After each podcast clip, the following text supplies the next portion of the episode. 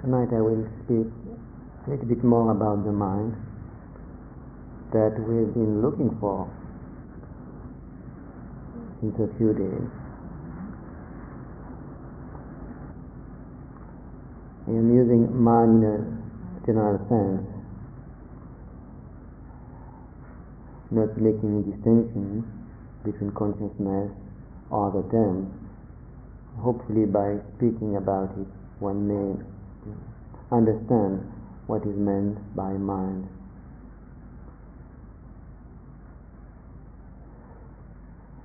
Mind is a quality of knowing, pure quality of knowing, that allows us to know anything.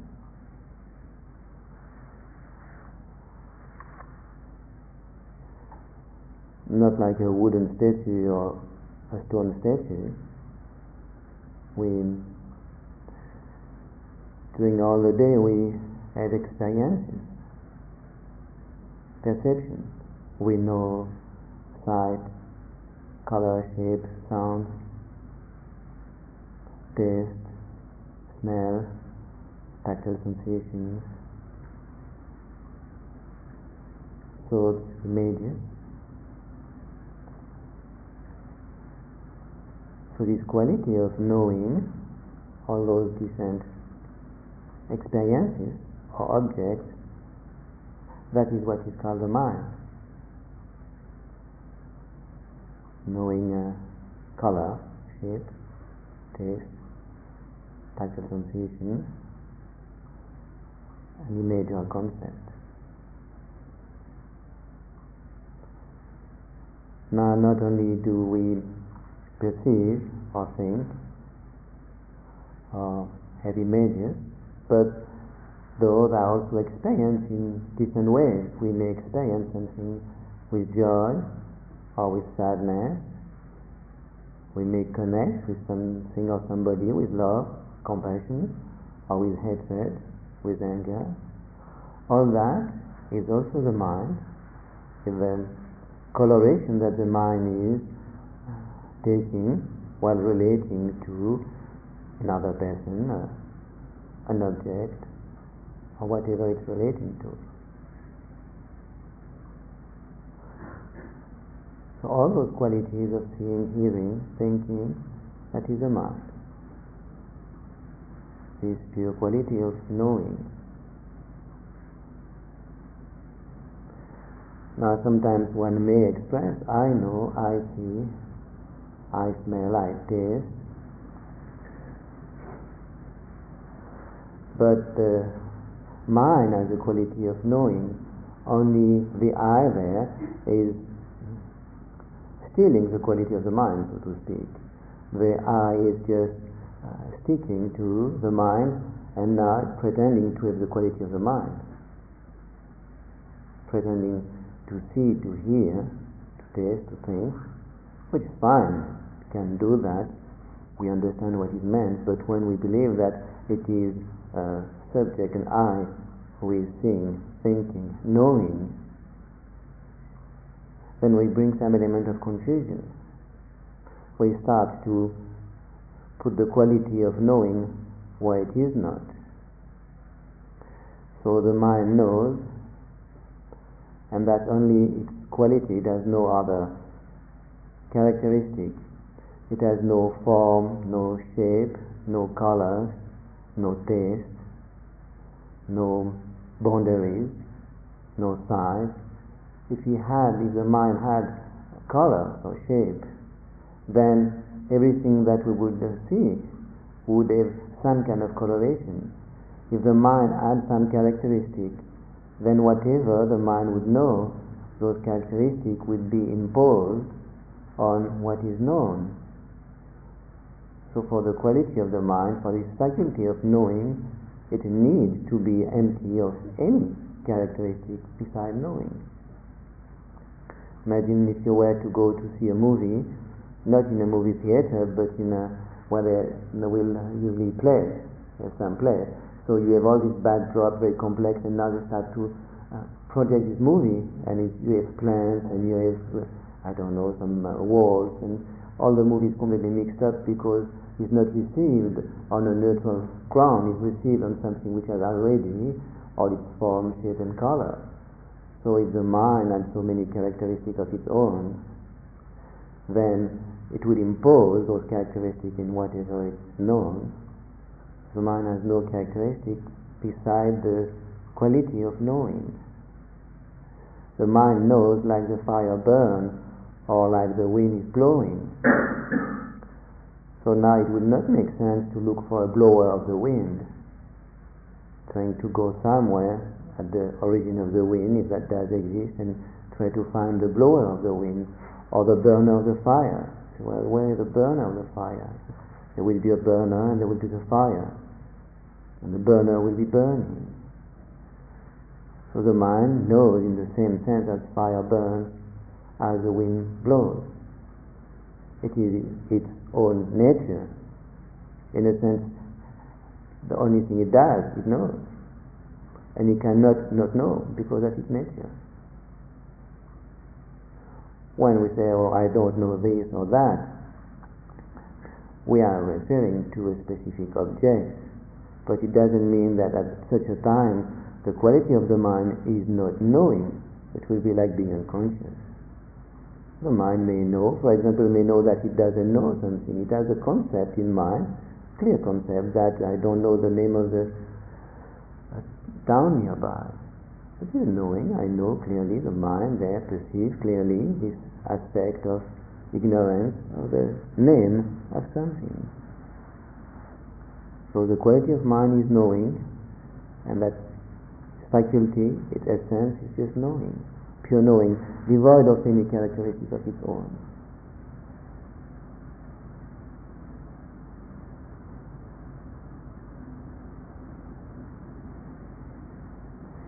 This knowing quality sometimes is called in the Tibetan tradition the luminous quality. When we speak about the luminous aspect of the mind, it's what is the knowing aspect of the mind, the knowing faculty of the mind.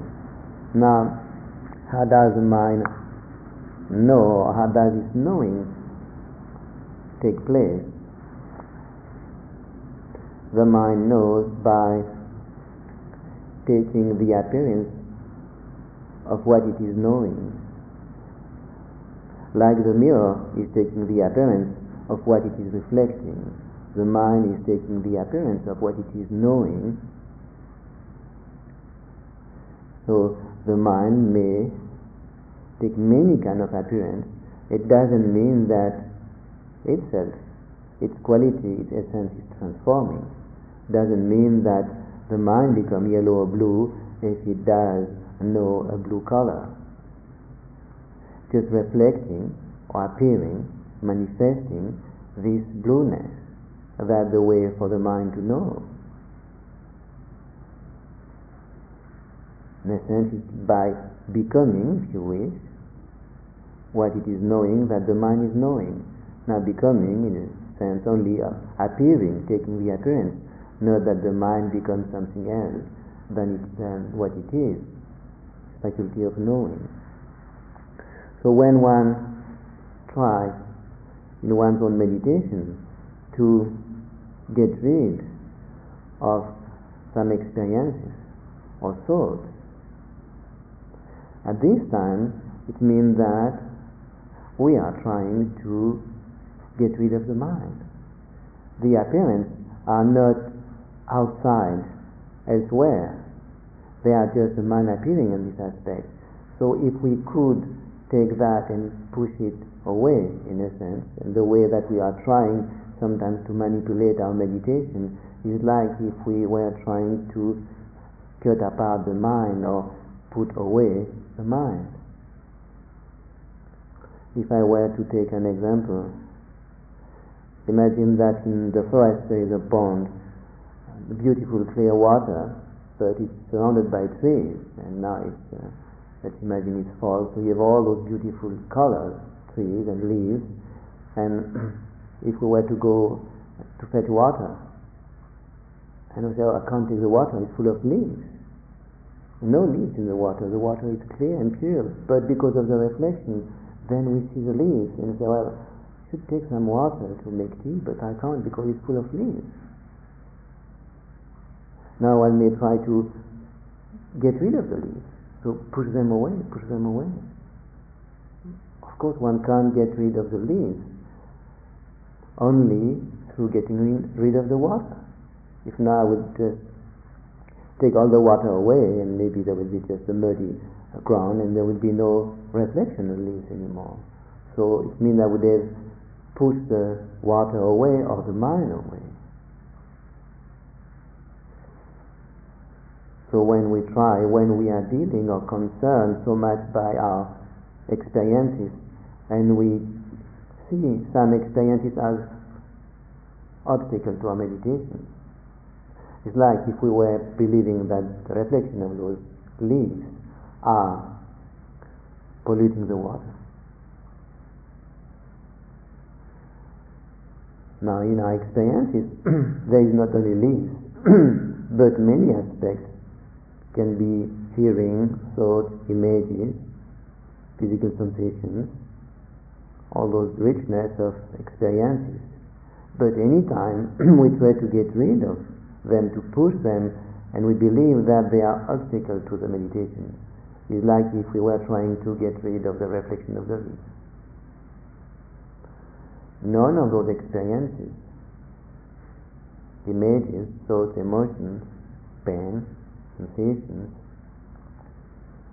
are transforming the nature of the mind, are transforming the doing of the mind. That is reflection on it. They don't transform, they don't harm the mind. All the reflection, all the different experiences which are known, they don't add anything to the mind, neither do they take anything away. Maybe the mind had qualities, maybe the mind had a color, blue, now we perceive yellow, the mind become green, that has transformed the nature of the mind. But that's not the case. Mind has no specific quality besides knowing, therefore nothing is affecting it.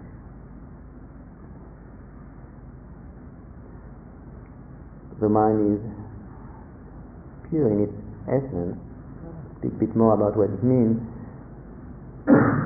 And in the Tibetan tradition it is seen in this way. In the forest tradition in Thailand it is also seen in this way. Some other traditions don't speak about the mind in this way. They see it slightly differently, which has some impact on the way that one would practice the meditation. But in Tibetan tradition, forest tradition of Thailand, the notion is that the mind is pure by essence. Therefore, if we can just reckon that this pure essence of the mind will then be revealed, and this pure essence will also be freedom. I'll speak about that later.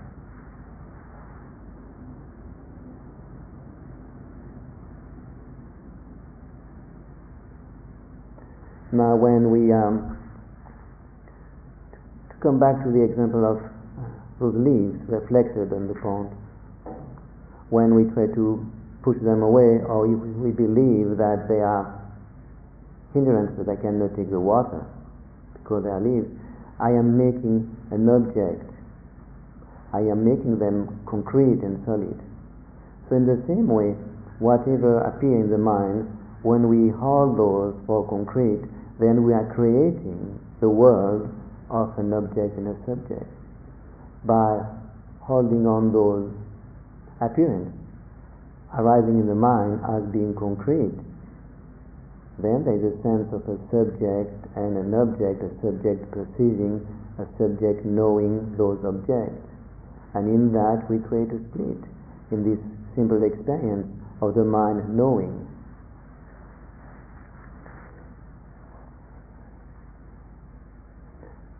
In the meditation, any way that we will rest or connect with this quality, pure quality of knowing, that will lead us to the understanding and realization of our true nature. Now we are practicing in a way, our meditation, not choosing any field, and sometimes it is possible also to to try to select one field of experience, and also rest only in this type of experience and realize the true nature of the mind. In the Surangama Sutra, one version at least, it is taught there how the way of Avalokiteshvara to realize the true nature of the mind was through hearing. As the students were taught, first to hear the sound, then not to rest in the sound but to rest in hearing, and then not to rest in hearing but in the true essence, to rest in the true essence of hearing or of awareness. And then at this time the meditator realized the true nature of his mind or her mind and awaken. So that's an example through hearing, which is taken from the Surangama Sutra, and which has been much practiced also in Korea, in the Zen Korean tradition, using hearing. Connecting first to the believer in the appearance, like the sound, then not clinging to that, resting in the hearing, not resting in the hearing but in the essence, on the true nature of that quality of mind which is hearing.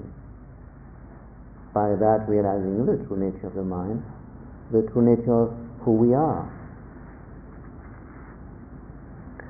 Now, when practicing the meditation on the nature of the mind, just resting, not trying to reach out anything, not transforming, not manipulating the mind, some kind of experiences may arise. Describe them how they are described in the manuals, in the text. The mind, not clinging, not trying to help the meditation or hinder the meditation, then slowly there may appear an experience of pure presence, pure and total presence, which may be experienced as bliss, blissful experience of pure presence, which can be experienced as luminosity, which means the knowing aspect, the mind will be the predominant, or the absence of any content. This time there is no confusion with respect to what is perceived as being concrete or whatever, and then the mind will rest, or awareness or pure presence will just this time still not being concerned with any perception, thoughts or images. And when the mind is not concerned by those, they disappear because nothing is feeding them. So this pure state of presence can be experienced in those three ways: bliss, clarity, or emptiness of any content.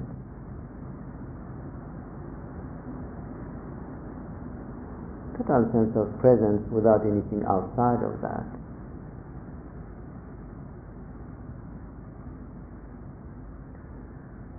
So one may wonder, then is that what we are looking for in our meditation? Trying to reach this stage of pure presence, vast, limitless, without any sense of, there is no sense of self, but just presence.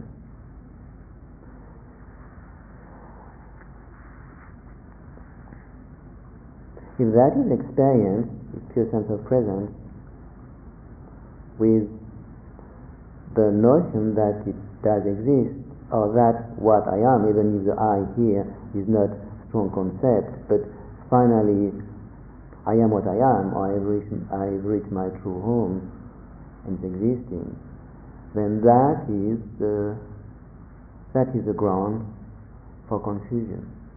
That, if you wish, the first of the base on what confusion may arise, because that is present. Then from that presence, pure presence, confusion may arise. Maybe one thought would arise, and then one will cling to that or observe it, and then from all that, from this ground, all the fantastic richness of our life, which is difficulty, may arise from that. If that were not, when the death is, there will be nothing. So in this sense, this ground, if it is not understood, or if it is understood or grasped as being existing, That's the ground for samsara.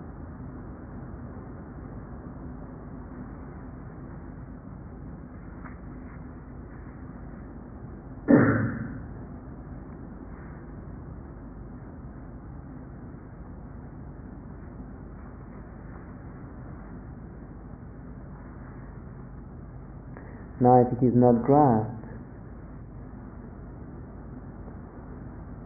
as existing, then that is experienced as true freedom. So the link there is essential.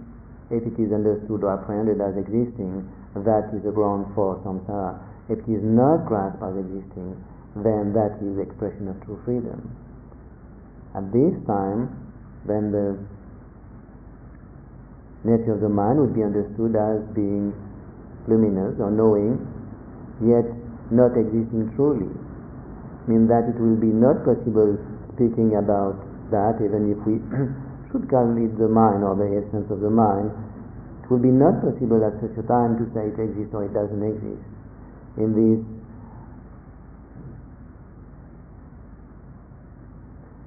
depth of understanding, existing, non-existing have no meaning.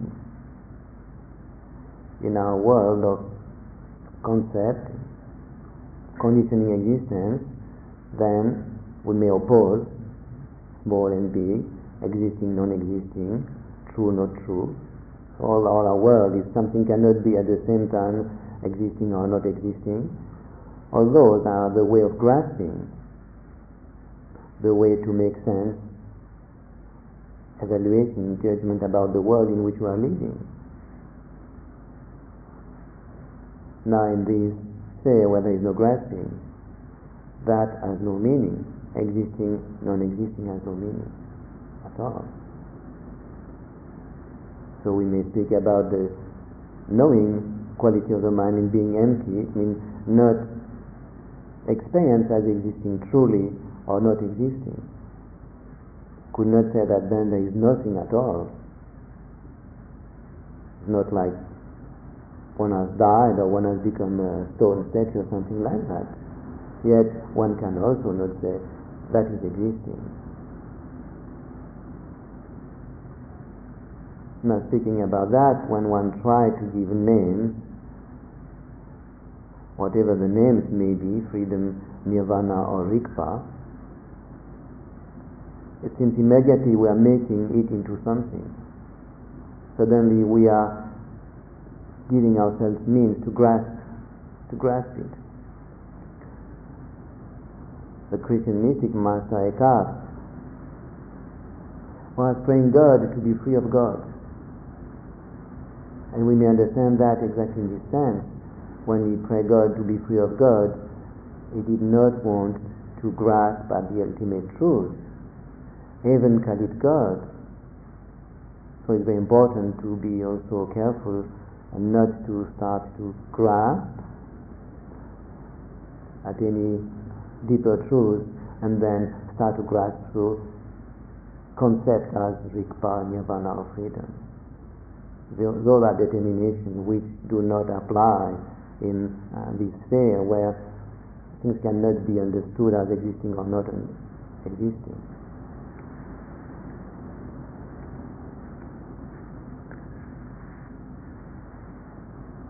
Even to call it the true nature of the mind or the essence of the mind is slightly strange. Can we add this name mind here? Maybe bring some confusion. Maybe speak about our true nature, our true essence, may be fine. Now, as long as we don't realize that, then we are in exile. We'll be in exile as long as we don't realize our true nature. So in which way are we in exile? As long as we will be looking for that, as long as we will be looking for the true nature of the mind, looking for nirvana, for freedom, as long as we will be looking for that, we wouldn't be in His love. We would be in exile in our own home. We would be in exile in our own homeland. Yet we will be in exile, as long as we will be looking for freedom, alternation.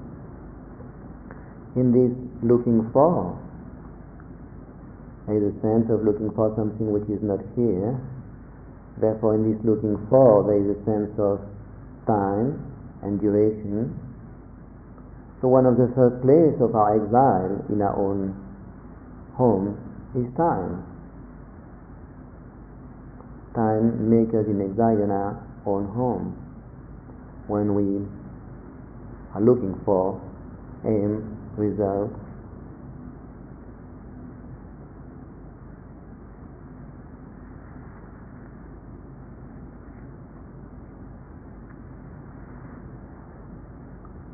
when we try to manipulate our experience, to transform, to make our meditation, then we stay in exile. Again, it's the same notion of time.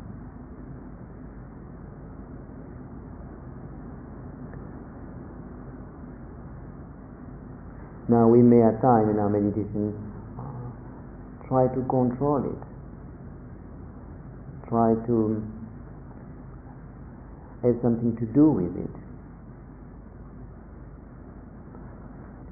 And this position of control, based on hope and fear, hoping by controlling that we could make something happen, by controlling, avoiding that something happens that we don't like to happen.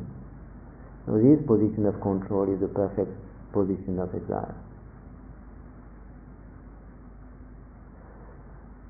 It is not possible to control something if we are not outside of it. Only by placing ourselves outside of our life, outside of our experiences, outside of our minds, can we believe that we may control it. Only when we, so to speak, stand outside of it, then we can interfere with it, control it, influence it. So that is the perfect position of exile.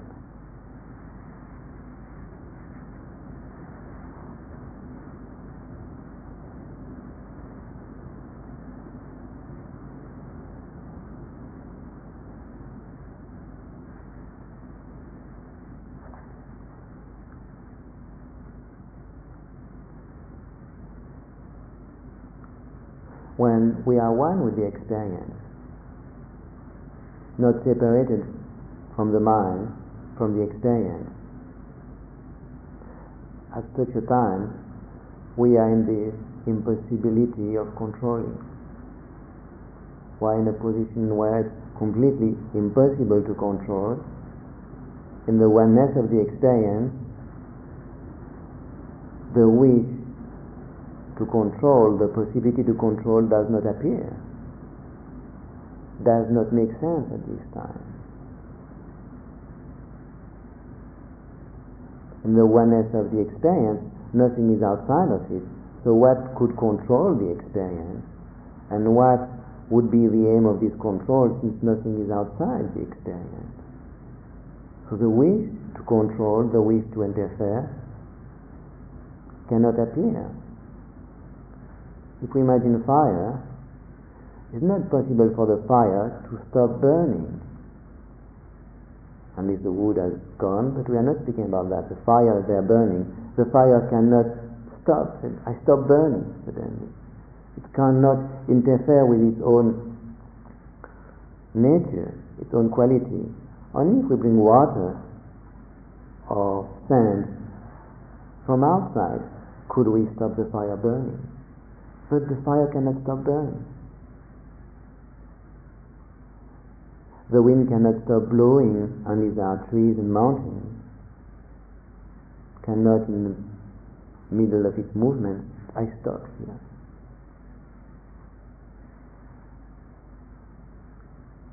In the oneness of the experience, at the position of impossibility of control,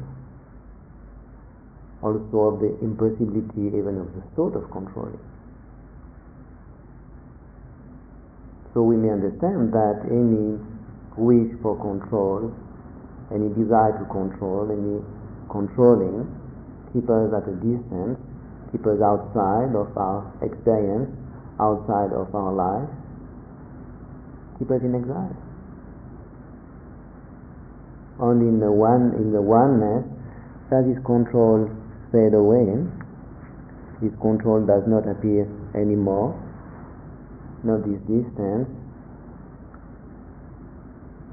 and can the sense of oneness be experienced? I remember reading the description of the universe recently in a magazine, and the description was quite interesting because it described the universe. It said it has no end, it has no end. Nothing is not the universe. Everything is the universe. So there is no universe. Nothing is outside of it. Therefore, it's not possible to say this universe as a center. There are no limits, no center. Nothing is outside of it. It was interesting because it's a description of the mind that was given there. Other description of the universe. In the oneness of this universe, there is no other universe, or at least this theory.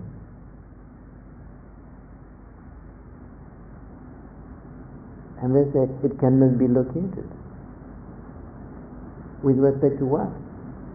How could you locate this universe if there is nothing with respect to what to locate it? Can be said left, right, up and down with respect to what? So in this sense, in the oneness of experience, neither can it be located, neither can it be said there is a center and there are edges. It's experiencing, then there is no limitation.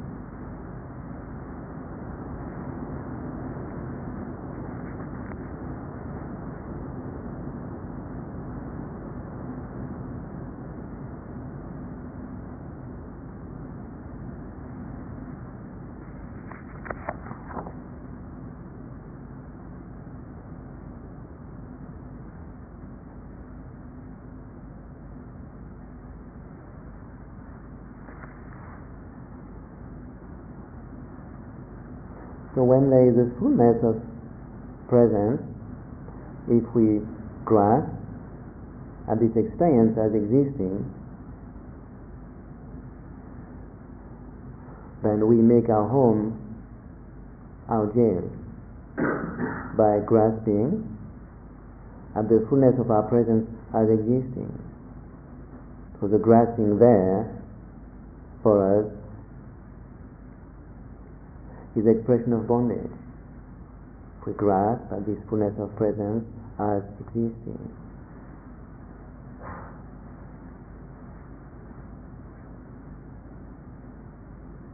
Only when there is no grasping at this pure presence, then will it not be experienced as existing or non-existing. Then only at this time will our true nature be understood and realized. And only at this time there will be no exile, when there is no more grasping. But then one also cannot say that we have found our true home. With respect to what?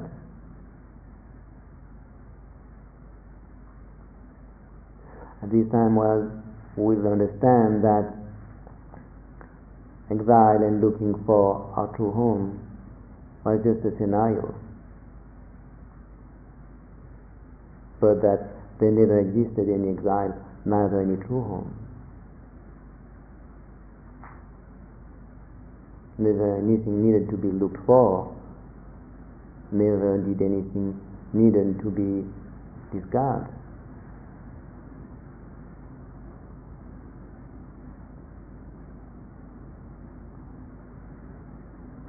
So we may understand that the grasping and non-grasping is essentially in the practice. All the tradition express it exactly in the same way. I remember once reading a text by Marty Sayadaw, where he said that why are we meditating? In order to not grasp. And a few weeks later I read a book about Mahamudra by a teacher from the 13th century. He said the key to meditation is not to grasp. We understand there that all traditions understand the process of freedom as having to do with not grasping.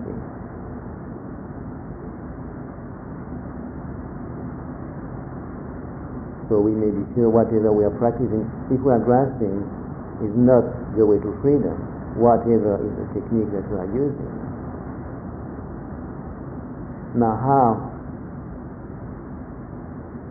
not to grasp? Well, that's fine, says the key to meditation is not to grasp. We say, that's fine, now let's sit down and not grasp. And we may realize that it's not that easy.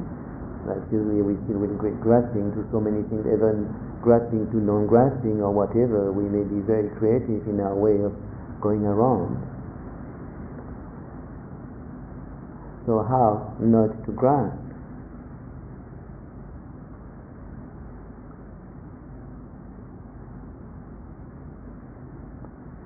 Of course, there are many ways to cultivate this quality of non-grasping.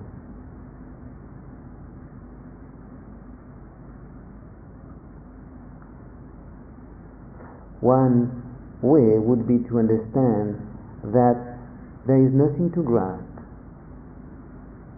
One way would be to understand that whatever we believe, all the objects, the outer world and all the part of ourselves, that if we really know them, we know them very well, we see that they are changing, always changing, and nothing can be grasped in whatever constitutes the world and ourselves. And this understanding of this quality, impermanent quality also of lacking any satisfaction, that nothing truly exists there. When that is understood clearly, then the mind will not grasp, because there's nothing to grasp to. It will be one aspect. The other aspect is when the mind rests upon itself, resting on its own quality, so to speak, in the simplicity of the mind resting, in this simplicity, grasping will fade away. So we are here dealing slightly differently. It's by the resting on the nature of the mind itself, which true nature is beyond grasping, that grasping would stop. So slightly different, either knowing the world and what constitutes ourselves clearly, then there will be no grasping, or knowing the grasper, so to speak, the mind, so clearly that we realize by nature mind not existing truly has no power to grasp. By realizing that nothing is, or that realizing that the creation of subject and object is a way to grasp to the experience of the mind, not holding to that, grasping would disappear. So in our meditation, what we are practicing is this simplicity of resting. Again, not that we find a place of rest.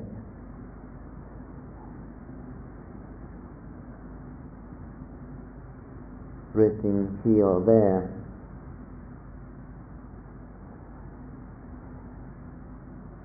In a sense, it is purely doing what we are doing in meditation, but not for any result. I'll explain you that. I was speaking about observing this morning and the movement of observing if this movement of observing is in order to see something in this movement, there is grasping, in this movement there is duality and there is confusion. But if we could perfectly be observing without any intention to find anything, in the simplicity of this resting in that movement, then we will know the true nature of the mind. In resting in the simplicity of any experience, doesn't mean that the experience must disappear. In the simplicity of the experiencing,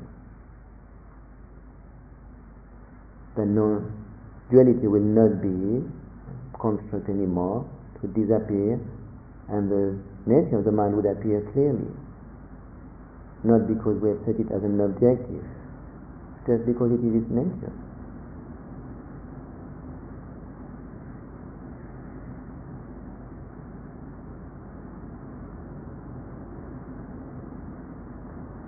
There is a Zen story maybe illustrating the two aspects that is spoken of, the pure presence, and when that is not grasped at anymore.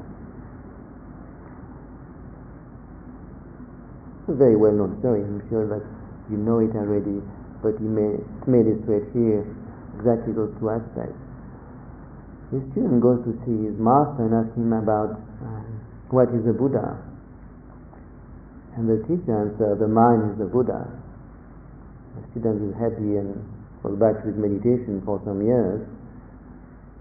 And finally, he thinks that is not proper, there is something wrong with that. He goes back to his master. And then he asks, what is the Buddha? And the teacher this time says, no mind, no Buddha.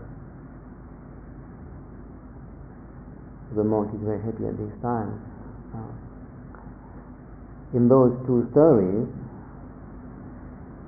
there is room for misunderstanding in both ways. When he said the mind is a Buddha, what can be grasped at this time could be the sense of full presence, mind, the Buddha, and that would be misleading. That would be the ground of samsara. Now, in no mind, no Buddha, a way to misunderstand that will be to fall into the extreme of negation. No mind, no Buddha. And to deal with that. So the mind is a Buddha or no mind, no Buddha.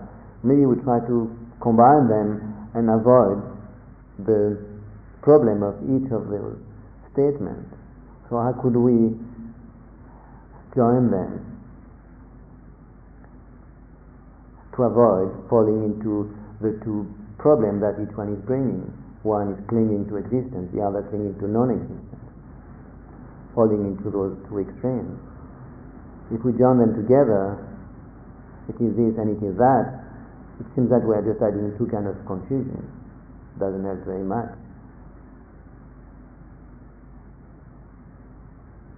So we may try to combine them in a way that may not leave room for confusion. So if we were to ask, which one is true? Which one is the truth? Is it the mind is a Buddha or no mind, no Buddha? Which one is the true one? And if we did answer yes, then we're not falling into any of the mistakes.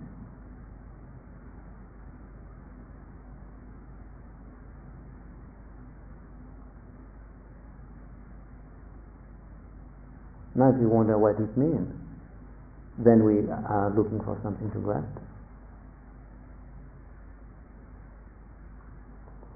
So we will stop and stay in silence for a few minutes.